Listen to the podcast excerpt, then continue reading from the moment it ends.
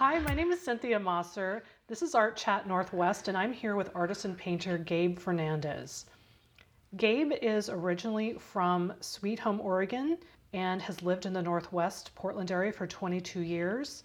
He has an upcoming show at the Russo Lee Gallery and also at Linda Hodges Gallery in Seattle. We'll talk about those at the end of the interview. So, Gabe, welcome. Hi, Cynthia. It's really good to see you again. So, Gabe, tell me a little bit about your background and your education, where you're from. Okay. Um, I'm from Sweet Home, Oregon, as you mentioned, and I grew up in a that's a real small uh, logging town in the middle of the Cascades. And I got involved in art in eighth grade, really seriously, when I got very sick one year. And I'd never been sick before I'd missed any school. And I was actually out of school for a week and I didn't have anything to do except draw. And so I started copying Benetton ads out of magazines, the, the children's faces, and they really fascinated me.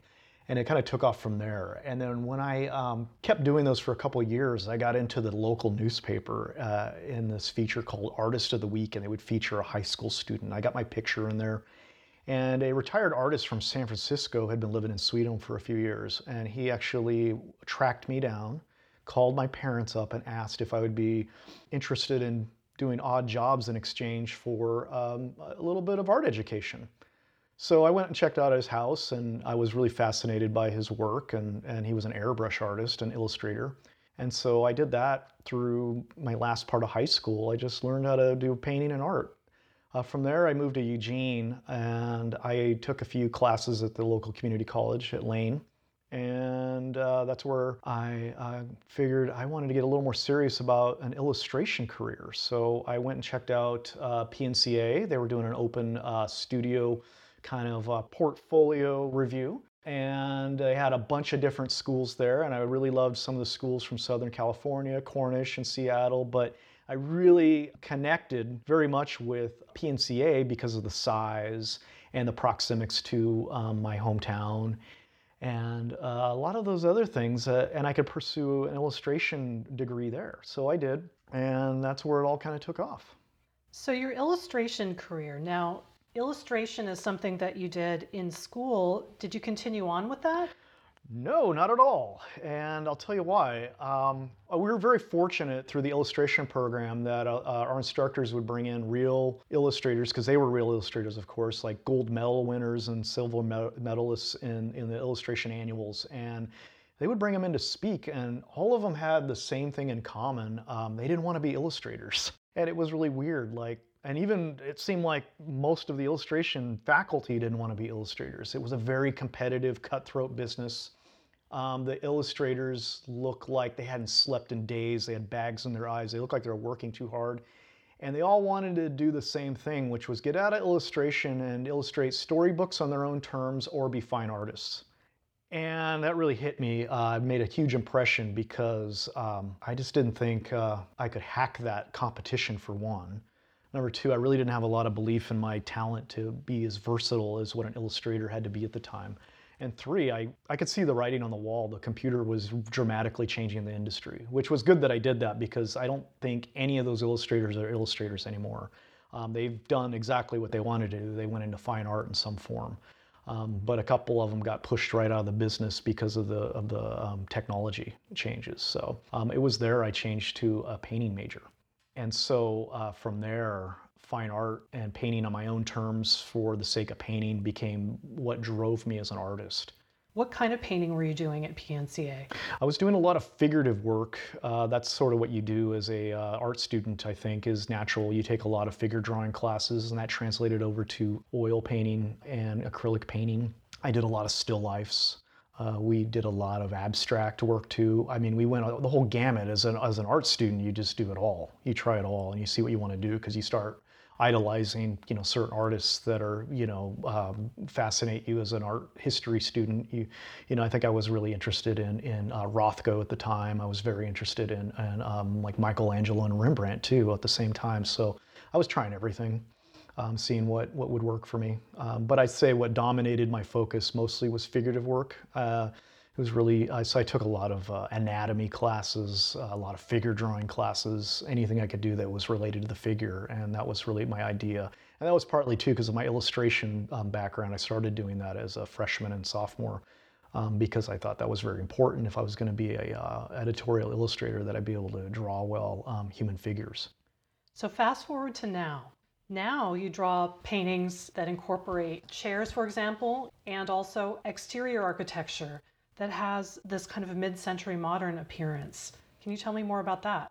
Yeah, I, as a young child, um, as far back as I can remember, um, I've always had a fascination with the personification of letters and numbers. And I don't know why. It's like when I was learning the alphabet, when I was learning how to count, when I was learning how to add. Um, I gave human characteristics to every number, to every letter. And I don't know why. It was just something that I always have done, and it's always stuck with me. Um, like, for instance, I always thought the letter A was a girl, uh, B was a girl, C was a boy.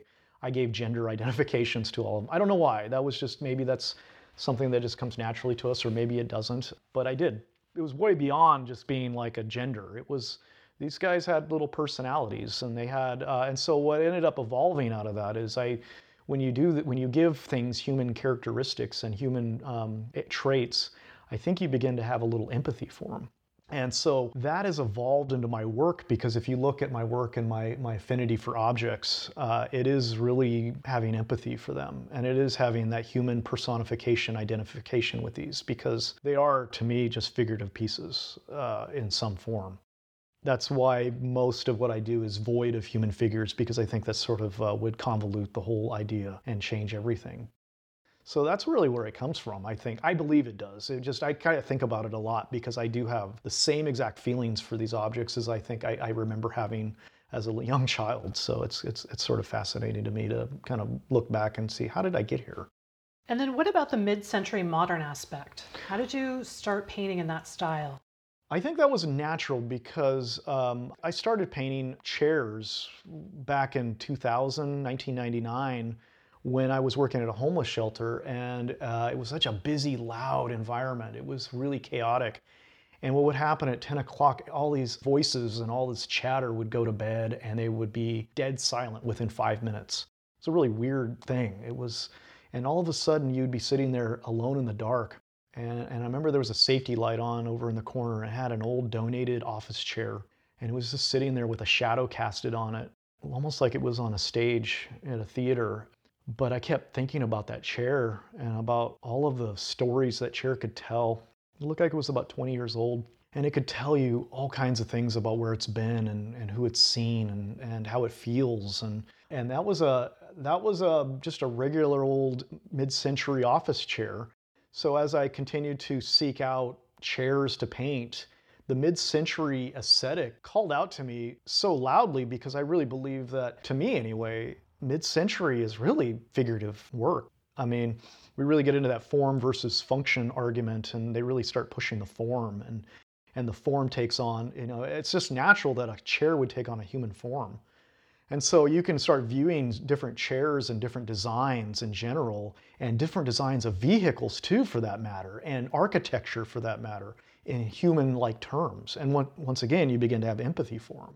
And when you begin to have empathy for them, then you begin to really take a lot of pride in depicting them just as much as you would with a, a figurative painting. Now, the light source within your paintings is very strong. So, can you tell me about the lighting aspect? Uh, I think that really comes from uh, a theatrical scenario where you really want to create as much drama as you can to give a sense of implied narrative to your pieces. And the, the lighting is something that's always fascinated me because your perceptions of objects or even humans um, can dramatically change just based on lighting alone. And, and, I think that's something I like to explore quite a bit. So I generally have one light source. It can be stark sometimes because what I, so it depends on what I'm conveying, of course, but um, it can really uh, dramatically set a tone for how you um, want to express a concept in a painting. And when you start a painting, what is your process? For 20 years, ever since I've really been painting seriously, uh, I have taken a lot of photographs, and I've literally taken thousands and thousands of photographs. And uh, over the years, I, what I've learned to do is I, I, lay them out on tables and they sit out there for weeks. Well, they sit out there probably much constantly, and I revisit them. And when something intuitively hits me and it gives me the feeling that I'm looking for, I try to latch onto that feeling and I try to lock it in, so to speak. And then I go from there and I and I make a lot of thumbnail sketches to really lock in that concept and that feeling that I'm trying to, to convey. And that helps me sort of put into two dimensions and on paper compositionally a painting that can take the feeling I'm having. And it's so difficult, of course, but over and over and over I try it. So there's so I'm starting a painting next week that is from a photo that I took over 15 years ago. That has been I look at probably on a weekly basis, and it's never quite clicked. It's never quite given me that message. But I knew there was something there, and I couldn't quite pin what it was. And I think I finally felt that this week, uh, how to convey that in words, or not words. I'm sorry, but in visual terms. Now, what medium feels the most natural to you? Oil feels the most natural to me by far. I've tried all mediums. I started off gouache. I was an airbrush painter, acrylic. I was trained specifically as an acrylic painter. My mentors were all acrylic painters. Um, but I think the very first time I remember specifically when I picked up a palette knife and I mixed up alizarin crimson with um, red and saw what kind of color that made and how it felt in my hands tactily. I knew that I was probably going to die an oil painter. It has so many different aspects and flexibility that I, I could never do with any of the other painting that I've tried. Um, it has a lot longer work time on it. It doesn't dry right away, so I can go back the next day and, and work into things, or I can make them dry sooner. I can do anything I want. I feel like the most control in my medium with oil. And what size of painting feels the most natural to you? Um, I started off working very small, like 8 by 12 inches, and over the years I've evolved at trying every size that I can possibly put into a van. Uh, that's my limit is about, well, four foot by eight foot's the biggest painting I've ever worked on, and that's about as big as you can put in a minivan. But I'd say the most comfortable I am right now is, is roughly around 20 by 24 inches. Um, that's where my hand feels most like at home. Uh, my arm, I would say, because that's where you're really working with your arm and your eyes and getting back in the room you're at. Um, I never work in a square. Uh, for me, that's static. Not that I haven't seen square compositions with other artists that are just amazing and they do a great job. I myself can't think that way, so I'm always thinking in terms of, of rectangles. So, Gabe, you have a limited amount of time in which to paint. You work full time, and you have representation in many galleries, not only here in Portland, Seattle, but also in uh, California. How do you manage your time? How do you keep it all together? Cynthia, I have absolutely no clue. Somehow it comes together. It just, I don't know. It, it's weird. I have this question posed to me by almost every person that I know that knows I'm a painter. Is how do you have time to do it? And I honestly don't have a good answer for it, except it somehow happens. Uh, when I break down my schedule, I have no set routine. I will go sometimes I'll go weeks without painting or doing any creative stuff just because life gets in the you know way of doing anything. But somehow it all falls together in the end. I, I'd say I probably binge create where I you know I will never force myself and I think that's why I don't have a routine is if I had a routine I'd probably be forcing it more often than not. Somehow I just make it happen. When I feel it, I, I strike while the iron's hot and it gets done. Do you have a career goal for yourself as an artist? Yeah, that's a really weird question. it is now. When I was younger, it was easy. I had a lot of lofty goals, and what's oddly enough, maybe they weren't that lofty after all, because now that you ask that question, I look back on it. I've achieved every single one of the goals that I've wanted to achieve as an artist. I guess maybe someday I'd love to be, maybe not now, I don't think I'm even remotely at that point, but I would love to have someday have be in a museum collection. Uh, my dream would maybe to be part of a Portland Art Museum collection at some point in my life. But as of right now, I still have a lot of work to do. And I'm just enjoying painting the best paintings I can each time I go out there and I paint. So, Gabe, now we've come to the part of the interview where I have 10 rapid fire questions. Are you ready? I hope so. What's your favorite color? How would you even ask a question like that? That's like asking me to choose between my favorite child or something colors my my relationship with color is so complex but we actually we could do a whole show on that i'm sure. Um, but if you're going to make me choose i think i'll go with indigo and that's because uh, you know i have a uh, that is one of my favorite colors. I've used it a lot and i just thank goodness that my other child isn't named after a color. What's your favorite paint brand? My favorite paint brand i use a lot of different kinds of paint but um, i want to go with gamblin because that's where i learned and uh, i still use it today. What's your favorite museum or art gallery? I'd say my favorite museum is the LA County Museum of Art, LACMA. Uh, I've always enjoyed every visit I've ever had there. It's incredibly enormous and there's always something new to see. And I absolutely love going to Los Angeles. Who is your favorite architect? My favorite architect would have to be Don Wexler, the um, Palm Springs mid century modern um, designer that is so iconic with what Palm Springs is known for. And also, I think he had a knack for creating buildings that were very humanesque. And do you have a favorite city in terms of natural light or light? Uh, I think Palm Springs, pragmatically, is a great place to paint because of the direct light and the fact that it's usually sunny. And uh, there's a lot less vegetation that get in the way. Um, I do love Portland so much, but there's so many trees, it's hard to see what's going on and Palm Springs is pragmatic that way. But um, I have to say, lately in the last few years, I've been very fascinated with different uh, alternative ways of living, and I've been visiting some of the communities around the Salton Sea, and uh, I've been very fascinated with uh, Bombay Beach. If you could meet one dead artist, who would it be?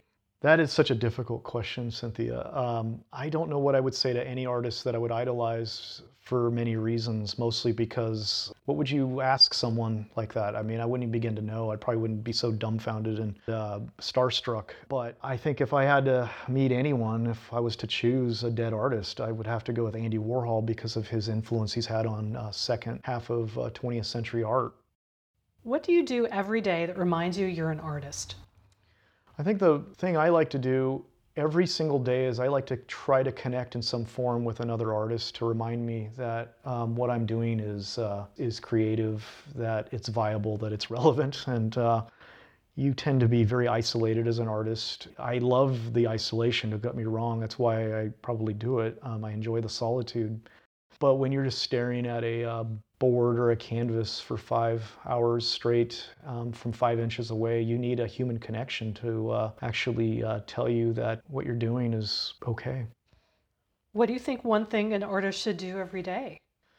First of all, they need to get to work, but the most important thing they need to do is be fearless in what they do and is to be as uh, the least amount of insecurity as possible because what we're doing is what we're doing is really just kind of coming out of our heads and we've got to take it and we got to own it like it's, you know, that's what we're here for. We're living, we're thriving. So um, you got to just, you just got to do it. And if you could live anywhere else in the world outside of Portland, where would it be? I don't think I could live anywhere else outside of Portland. I've been around the world, and every time I travel far away from Portland, it makes me appreciate Oregon in general. I would live anywhere in Oregon, to be honest, um, not necessarily just Portland. Um, I love anything about Oregon.